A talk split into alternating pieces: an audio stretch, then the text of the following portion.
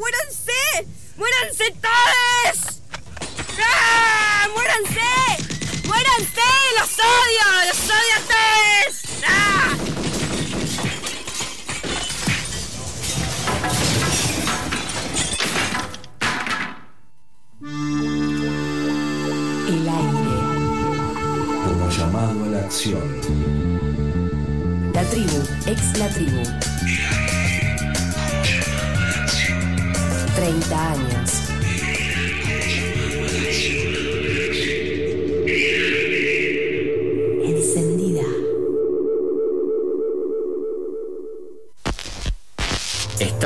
Una de las emisoras de la Asociación Mundial de Radios Comunitarias. Amarc Argentina. Argentina. Las radios comerciales compiten para vender. Las comunitarias Se enredan, se unen, se conectan. relacionan, mezclan, transforman, Cooperan, comparten. acompañan, agitan, encuentran. Abrazan, arengan, encienden, escuchan, proponen, cuestionan. No olvidan. Recuperan. No nos vendemos. Defendemos el derecho a la comunicación. Búscanos en amarcargentina.org. Espacio publicitario. Ay, pero todo sucio en la casa, tengo que ponerme a limpiar. ¿Problemas de suciedad? Aquí he venido con la solución. ¿Pero cómo te metiste en mi casa? Simplemente aparecí cuando usted necesitaba ayuda. Salí de acá, degenerado. No, disculpe, pero... ¿No te das cuenta que tengo burbuja latina? Oh, oh, perdón. Desde 2002 producimos y distribuimos artículos de limpieza y tocador. Detergente, suavizante, jabón líquido para manos, limpia vidrio, limpia baños, desodorante para piso. burbujalatina.yahoo.com.ar Facebook Burbuja Latina Cooperativa o visita www.burbujalatina.org Si estás pensando en construir o en reformar tu casa, pensá en Sanitarios Ilía. Instalaciones de agua, cloacas y gas, grifería, amoblamientos de baño y cocina, cerámica, termotanques y pintura. En Sanitarios Ilía encontrás atención personalizada, entregas sin cargo. Solicita un asesor de ventas al 4656-9000 o a ventas arroba sanitariosilia.com.ar Sanitarios Ilía. ¿Querés aprender peluquería? Hacelo con los mejores. Prana es la peluquería número uno en el país. Tiene 16 sucursales y es elegida por tus artistas favoritos. Si te comunicas porque escuchaste este spot en FM La Tribu, tenés un 40% off en tu primera cuota. Comunicate al 11 65 62 13 88 para empezar tus clases. Cerveza suculenta. Cerveza artesanal. Encontrá en el bar de la tribu nuestras variedades Golden e IPA. Seguinos en Instagram y en Facebook para conocer cómo tener la tuya. ¿Y vos? ¿Destapaste tu suculenta hoy? Cerveza suculenta. Cerveza artesanal. Fin de espacio publicitario. Recuperar a fuerza de organización. Recuperar haciendo la diferencia. Haciendo Haciendo lo lo diferente. diferente. La tribu, ex la tribu. 30 años. Encendida. Lo diferente.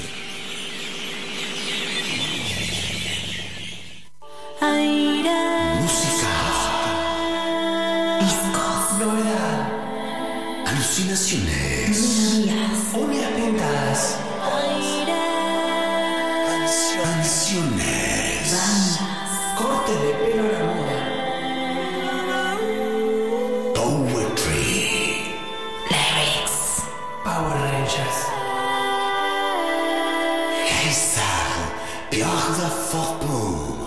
Pierre Froidbo. Y esta es la columna de Heiser en Infernet. Bueno, parecido.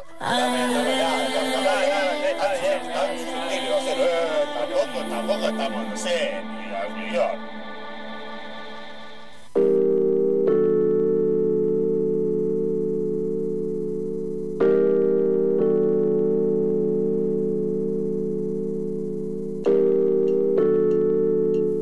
Bueno, y cuando te moves en la papa, te moves en la papa. Tengo muchos amigos talentosos, pero acá está una especie de número uno.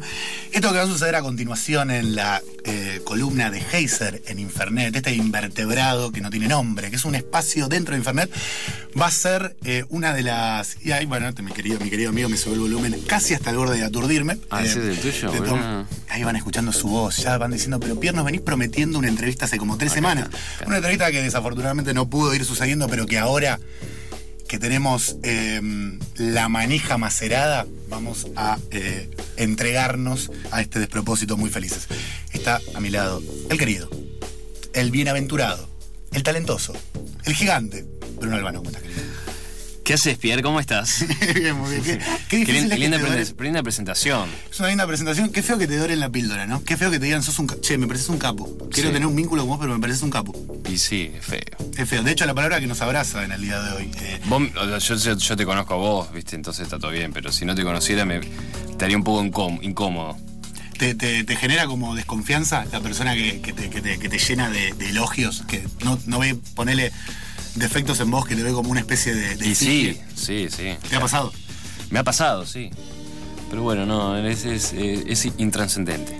Es absolutamente intrascendente. Igual a mí eh, es algo que me sucede. A veces me, me cuesta, por ejemplo, con, con- con gente muy dedicada al arte que tengo cerca, de no saber diferenciar entre el cariño y la admiración. A veces, a veces posta es un problema. Claro, sí. Por más de que esa admiración no sea, eh, no esté eh, mediada por el cholulaje, en el sentido de.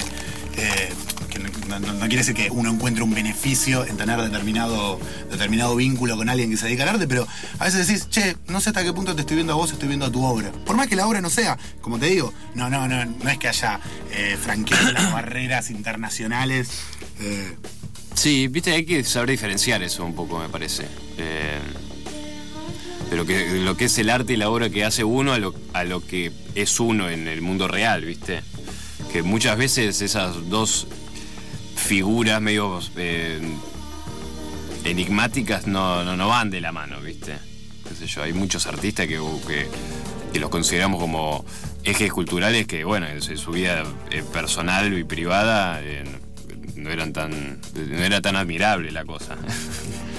Y hasta, y hasta ha habido casos, hay casos todos los días de gente que, eso, son eh, monumentos o ejes culturales que me, parece genial como sintagma y que eh, lo padecen también. Porque a veces, eh, digamos, la, el exceso de trascendencia artística te puede llegar a a, a- a- a vi- a viscar, como a, miopar, ¿no? Como que de Sí. repente no veo bien, no veo bien hacia dónde estaba yendo. Tenía un oriente y lo perdí en el medio. Y eso se padece también. Sí, sí, no, me imagino las, las, las grandes celebridades de la música de, de- de- debe ser muy complicado llevarlo a cabo. Pero por suerte te moves entre el under y el mainstream de una manera como muy armónica. O sea, como Sí. por ejemplo con, con la- con- con banda de turistas, ya, ya metiéndose en la obra y en eh, lo que nos va a servir de carril. Eh, con banda de turistas han viajado, eh, han tenido temas que han sonado en todos lados, pero al mismo tiempo han tenido una, una carrera sincera, una carrera, digamos, que sigue en construcción. Ahora están en, un, en, un- en una especie de parate, pero bueno, es una banda que sigue, por supuesto, existiendo y que tiene como un norte gigante. Eh, y bueno, pero lo, pero lo pueden transitar de manera, por así decir, pacífica, ¿no es cierto? Como, Sí. con, lo- con el mismo vértigo que implica también la paz, porque la paz no es solamente, no, bueno, tranqui, eh, nos dedicamos a lo que nos gusta, tenemos esto, pero al mismo tiempo, eh, obviamente, el rédito económico y los distintos tipos de rédito que existen en el arte son siempre un, un objetivo. Sí, sí, creo que. Nada, lo que te decía antes, viste, que es muy. No sé, uno se dedica a, dejar algo en el mundo trascendente y después, bueno, eso te puede jugar también un poco en contra, viste. Eh, depende de la personalidad que tengas. Creo que los grandes artistas también tienen una visión medio cínica de, su realidad que, bueno, que tienen que en algún sentido comercializarla o estar eh, alineados con lo que son, ¿viste? Y que, que todo eso sea como una especie de, de chiste que viene con, con algo más profundo, que es ha- hacer una obra de arte, o sea, un disco un- o una pintura o una película, ¿viste? Creo que es un poco eso. Hay una especie de. Odio usar esta palabra porque nunca está bien usada. eh, uno nunca la usa bien, pero hay una especie de paradoja en eso, ¿no? Como digo, uno dice. eh, para es una palabra fea encima, Es una ¿no? palabra fea, es una palabra Paradoja. horrible. Lo que tiene que es una. Tiene cuatro sílabas, entonces obligatoriamente vas a parecer inteligente mientras la pronuncias. Creo Para- que se le paradóji- Paradójicamente sí, ¿no? Paradójicamente son, eh, claro, seis, seis sílabas, o sea, sos una Esa, bestia. esa es, es de persona más inteligente. Es- ese- sí, pero esa también es de chabón que se levantó diciendo hoy voy a decir la palabra paradójicamente. Hoy es mi día. Es mi día y, y corresponde. Por ejemplo, Carrazone que hoy dijo cotonete. Carrazone se, se levantó diciendo no voy a decir hisopo. Voy a Cotonete, muy buena. Bueno, yo tenía muchas ganas de decir la palabra paradoja. eh, Hisopo es más, eh, me suena más algo más químico, ¿no? el hisopo, sí, no sé cuál es la diferencia. ¿Puede decir que el cotonete es más casero? ¿Es artesanal? No sé, a ver. Cualquier cosa que te Uno, uno es marca y otro es objeto. Ah. Dijo y se retiró. Che, se te cayó un datazo. Dejate acá un ¿En flor serio? de dato. ¿El cuál es el- el- la marca? ¿Cotonete? Alumbranos, Carrazón, es Claro, importante. Cotonete es la marca. Te estás Cotonete jodiendo. es la marca. Es como el- si pas- te gusta la, la sabora o la mostaza, ¿no? Que ya- Perfecto. Exactamente. O como la curita. Sería banda, banda protectora de. ¿Curita es la marca? la marca. Ah. Te caes el culo tres veces. La puta madre. y, y Cotonete, de ¿Y a hecho. quién, se- quién es? es- eh, bueno, ahí hay un Juan- cerebro Juan increíble, Juan ¿no? Cotonete era, un, era un peladito que salía de ducharse en culo, ¿no se acuerdan? Para esto, esto es ¿Está real. bien? La ¿O es- propaganda de Cotonete. Che, me vine, ¿eh? Me senté. Listo, por favor. No, es, lo que estábamos esperando. Pero era eso.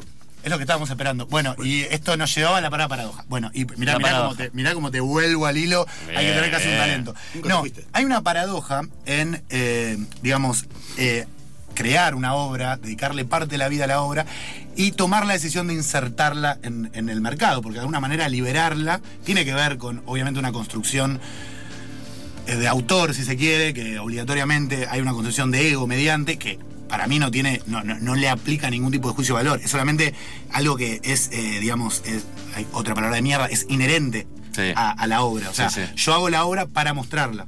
Y hay una cita que yo siempre llevo eh, conmigo, que es que esto de eh, publicar una obra es interrumpirla. No es mía, es de eh, Paul Valéry, un poeta. Pero Sí. creo que creo que es verdad y, y es inevitable también. Sí, sí, es inevitable. Yo no sé. Creo que al mismo tiempo uno siempre busca, en algún rincón oscuro de su ser, busca ser un poco admirado, ¿viste? En, en lo que hace. Eh, no sé, hay tantos casos de, ¿viste? de, de artistas que, que, que hicieron cosas y que póstumamente hicieron famosos, ¿viste? Después y fueron millonarios y que en su vida fueron unas mierdas pobres que, ¿viste? Que, que, comían pedazos de pan. O no sé, Van Gogh y todos esos locos, ¿viste? Que tipos que, no sé, están mantenidos por la familia, por Van Gogh por el hermano y, ahora, no sé, anda a comprar un cuadro Van Gogh ahora, ¿viste? Como... Sí, sí, forma parte del. del- Es del un chiste terrible Sí, eso. sí. Bueno, eh, Por lo menos que te pasen, en- lo, lo puedas vivir. Claro, eh, eh, totalmente. Eh, y qué difícil es cuando, cuando uno es su propio. Porque además, digamos, uno, es- uno es su propia empresa. ¿no? Claro, Para sí. tener una forma, y es esa. Y ponerle precio a tu trabajo, y de qué forma, y, qué, y es muy difícil también. Pero si no pasa esta, pasa que Sí. en, en vida la pasas como el culo. Simplemente porque lo mencionabas y porque me parece muy interesante. Hay un, un- un especial de comedia que produjo Netflix que se llama Nanette, eh, de la gigante Hannah Gatsby, que bueno, se hizo muy popular. Ella, Hannah Gatsby, además de ser una tremenda comediante y una increíble guionista, eh, es historiadora del arte, o sea, tiene bocha de data, y va mezclando en su especial de comedia distintas datas. Una de las datas que acerca es, sobre Van Gogh. Y precisamente dice Van Gogh que en realidad eh, el problema de Van Gogh, el verdadero problema de su vida, fue eh, su patología, que su patología lo llevó a medicarse y esa, esa situación, obviamente porque se tenía que medicar, porque quería salir de su patología, es la que lo llevó a estar solo. Entonces, lo que verdaderamente excluyó del mercado del arte a Van Gogh fue la imposibilidad de tejer redes. La soledad sí, verdadera. Sí, es, es lo, que, lo que se dice que el libro de Cartas a Teo, que es las cartas que le escribe el hermano, que el hermano era como un eh, curador de arte que, bueno, tenía como un buen pasar y estaba en galerías de Europa y él eh, no podía relacionarse con la gente. No podía hablar con una persona o vender su cuadro y decirle, che, mira, esto, esto no lo está haciendo nadie, esto lo tenés que comprar. El tipo tenía como un tema que, que no... Es un impedimento, pero al mismo tiempo imagínate que si él hubiese tenido otra personalidad, tal vez no, no hubiese logrado lo, lo que hizo con, con sus pinturas, ¿viste? Entonces, creo que todo va de, alguna manera enlazado en, en- una especie de misterio que tiene la persona que se dedica a eso, ¿viste? Al arte y a la obra de arte. O Picasso, que era un- también uno de los pintores más grandiosos de, de la tierra. El tipo era un hijo de puta que trataba mal a todo el mundo, que un hijo se suicidó, no le importó, hacía cuadros a pedido, hacía, hacía todo. Pero al mismo tiempo eh, estaba con una toga fumando habano y pintando todo el día. Entonces, es lo mismo, es- son casos diferentes, pero bueno, algunos tienen un poco más de suerte y otros no. ¿Vos sos un, un- un artista de los que pasan todo el día en toga pintando cuadros o eh, desdoblás un poco esa personalidad eh, cotidiana, ¿no? Que va al supermercado, tiene que ir al supermercado, tiene que ir al supermercado a comprar porque no hay alguien que va por vos y tenés que llevar a tu hijo al colegio. Y ¿cómo, ¿Cómo conviven eso? Porque me imagino que tiene. Me imagino, digo, es atractivo el de la toga todo el día, decir, bueno, va. Sí, bueno, pero imagínate que para estar en toga tenés que tener a un boludo que te vaya a hacer las compras también. claro, claro, a eso me refiero. Hay ¿Cómo, que, cómo, bueno. cómo- cómo- cómo jugás las dos? los No, dos? bueno, hay, hay una cosa que es, eh, es, volviendo al tema anterior, viste, que es eh, tu, tu realidad cotidiana de lo que tienes que hacer todos los días. Y otra cosa es eh, dedicarte a, a- a crear algo, viste. Y creo que, no sé, es al mismo tiempo esos pequeños momentos mágicos que tiene el día en que te lográs una inspiración y, y- y podés, no sé, escribir una canción o, o- o lo que sea, eh, hace que todo lo otro también tenga una perspectiva diferente, ¿viste? Y creo que está bueno esa, doble dimensión que tiene la vida de que. No sé, a mí me, pasa a veces que estoy haciendo una cola de- no sé, en el supermercado o, esperando el semáforo y se, y se me viene como una frase o una algo y, digo, ah, mira. Qué, bien que sea así. claro. Y en vez de estar tipo en un lugar, viste, en, en- en tu guardilla y eh, tratando de inspirarte. Claro, pensar que todo, todo espacio es un espacio para crear. Y sí, porque digo, en el arte, viste, no, no, no sé, tenés el estudio de grabación que es donde vas a grabar, pero todo eso vino de algún lado y, y- y no, no hay un lugar para para que eso se gestione, viste, es como es la vida misma eso, justamente. Para mí estas cuestiones eh, que, que vos, que vos eh, explicás respecto a, a- a la situación del artista en creación, tipo en contacto con su materia, está tematizado en el primer tema que vamos a escuchar. Ah, vamos, a, vamos a ir avanzando hacia, hacia esto también, que quiero que, que suceda, que es que la gente escuche un poquito, eh, al menos la comunidad que nos escucha, que escucha Infernet y la tribu, escuche un poquito tu obra. Bueno. Es en la cama. Sí. Me parece que en la cama está, está, tem- está tematizada esta cuestión. Eh, yo sugiero que lo escuchemos y lo, y lo vayamos conversando. Dale. Vayamos avanzando, vamos a escuchar, si nos da el tiempo, que supongo que sí, eh, tres canciones de Bruno Albano. Suena entonces en la cama del queridísimo Bruno Albano.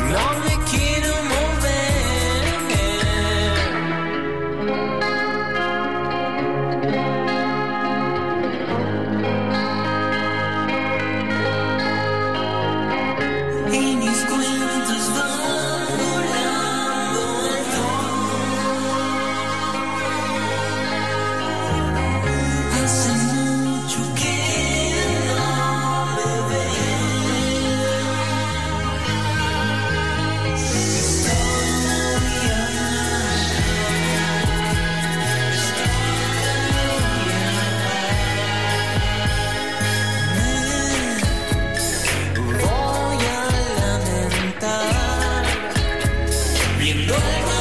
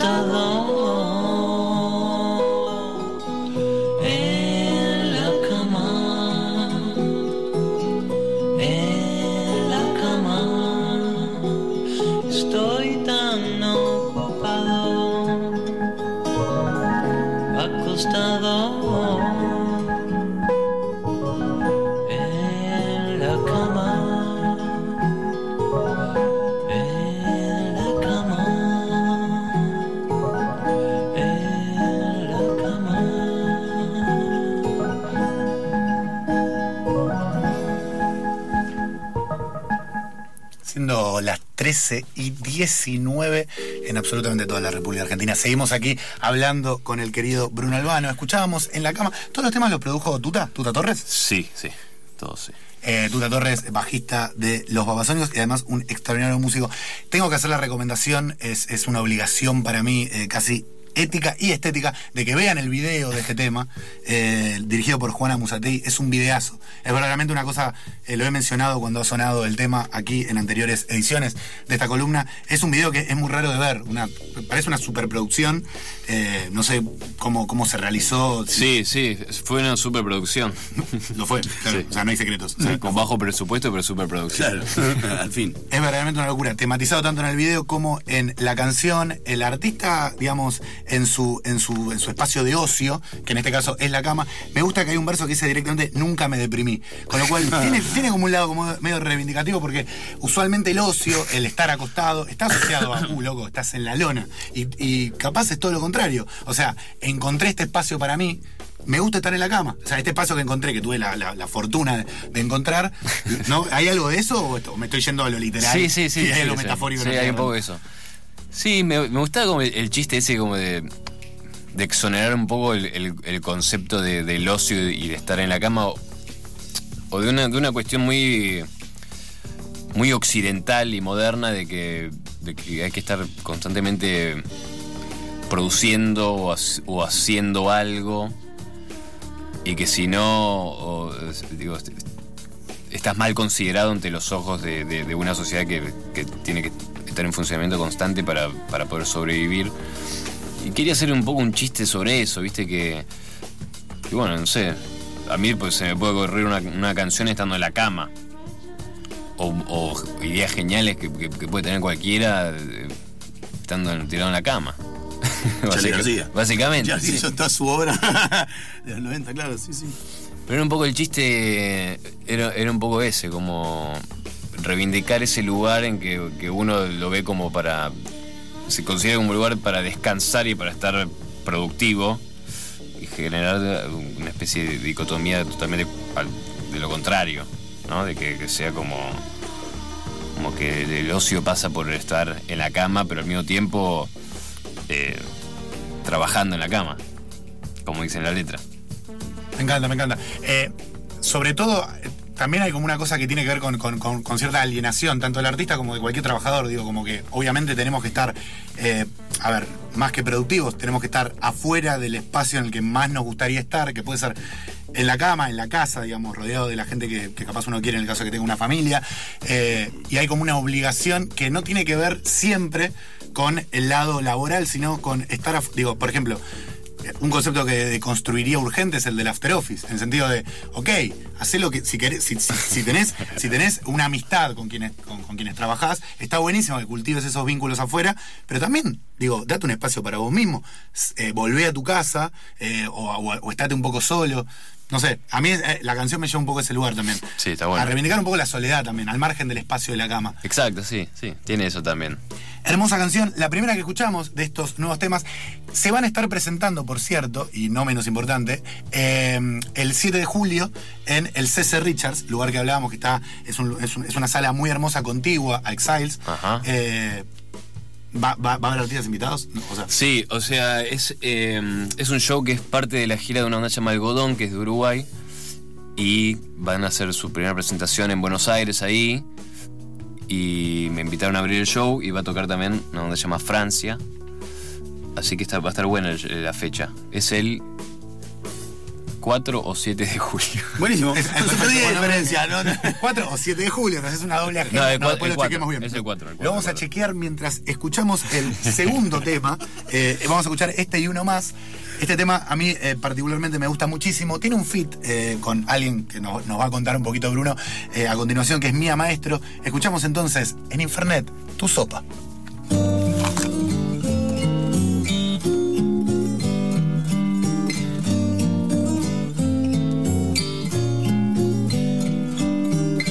Cuando no puedo estar más en tu sopa, recuérdame que sí, te acordarás de mí. Cuando no puedo ser más, ser más tu mosca, recuérdame que sí, te acordarás de mí. Y ahora estoy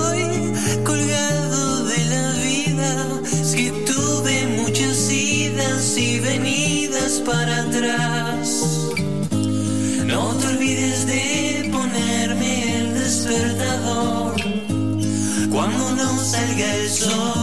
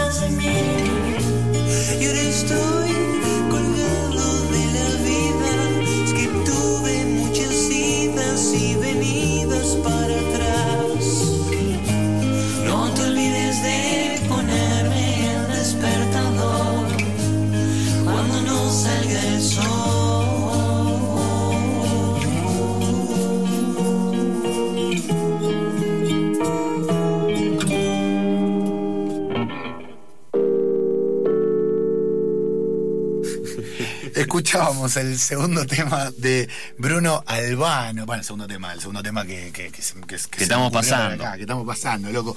Eh, tu sopa tiene un fit con Mía Maestro.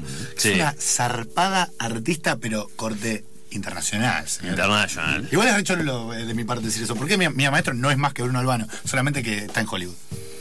Pero es alta artista, es alta artista, de ¿De verdad verdad. Hollywood labrón de camarera o.? No, no, por te qué? juro que la produjo Bjork. O sea, es, es, es grosa. Do de you want some drinks? Cumplió el sueño de Amelie, que es hermosa. No, qué feo. Igual es verdad, viste, Pare- parece como. Bueno, en fin, eh, Sí. hablemos de esto. Eh, Blue Eyed Sailor es una canción que tiene ella en YouTube, que me pareció espectacular.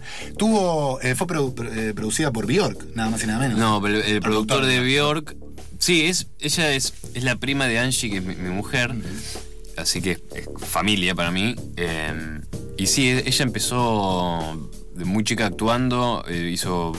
Empezando en teatro, hizo varias obras de teatro importantes, después se fue a vivir a Los Ángeles. Y bueno, se metió como en el mundo Hollywood, hizo un par de películas bastante conocidas. Y después sacó su faceta eh, musical.